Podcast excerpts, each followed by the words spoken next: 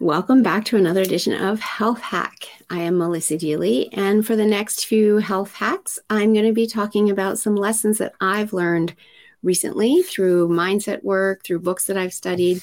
Uh, one book in particular I've mentioned before, Atomic Habits by James Clear. Lots of aha moments for me as I've gone through this book. And today I want to talk about happiness, something that we all want. We know what happiness feels like, but I really liked how he described happiness. Happiness is the absence of desire. Now, stop and think about that for a minute.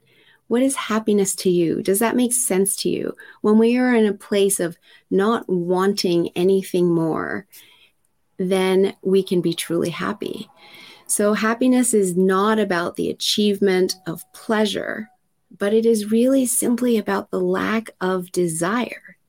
And that really hit home with me that when we can be in a place of feeling great exactly where we are at, that can be true happiness, right?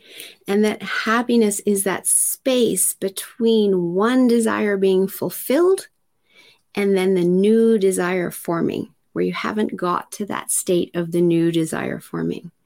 And so when we're very present in our daily lives, doing things that we love, just think about that last time that you felt true happiness. You were in that moment, enjoying that pleasure, not wanting for anything else, not desiring anything else.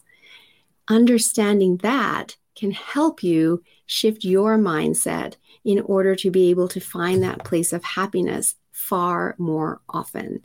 So I wanted to share that with you because I thought that it was really profound. And hey, we all love to feel happy, but knowing how to be happy may be something we've struggled with. And hopefully, this little tip will help you get there.